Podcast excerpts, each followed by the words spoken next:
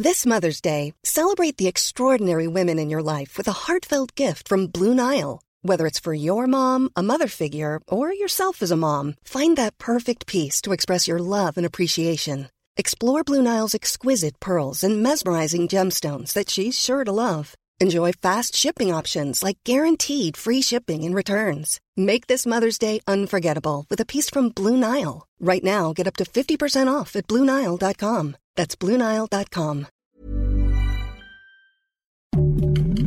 Heraldo Podcast, un lugar para tus oídos. Noticias del Heraldo de México.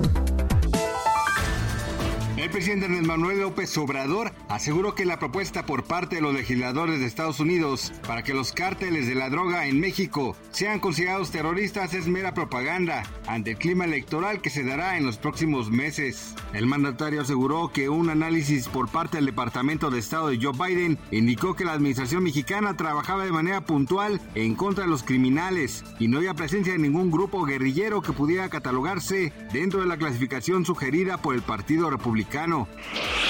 A través de un comunicado, el Buró Federal de Investigaciones del gobierno estadounidense ofreció una recompensa de 50 mil dólares a quien aporte información para rescatar a cuatro americanos secuestrados en la ciudad de Matamoros, Tamaulipas. Los cuatro ciudadanos estadounidenses fueron secuestrados por un grupo armado en Matamoros, así lo reveló el agente especial Oliver Rich.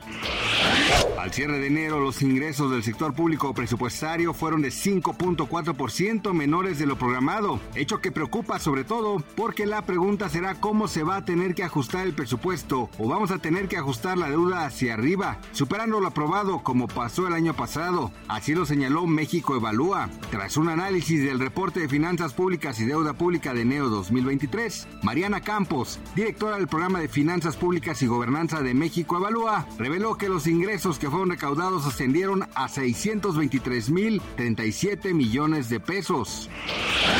En un documental estrenado para conmemorar un año desde el inicio de la invasión de Rusia a Ucrania, el presidente ucraniano Volodymyr Zelensky aseguró que Vladimir Putin eventualmente será asesinado por alguien de su círculo íntimo. Es muy importante señalar que el círculo íntimo de Putin está formado por miembros de la línea dura, donde se incluyen exoficiales de la KGB, a quienes conoce desde hace décadas.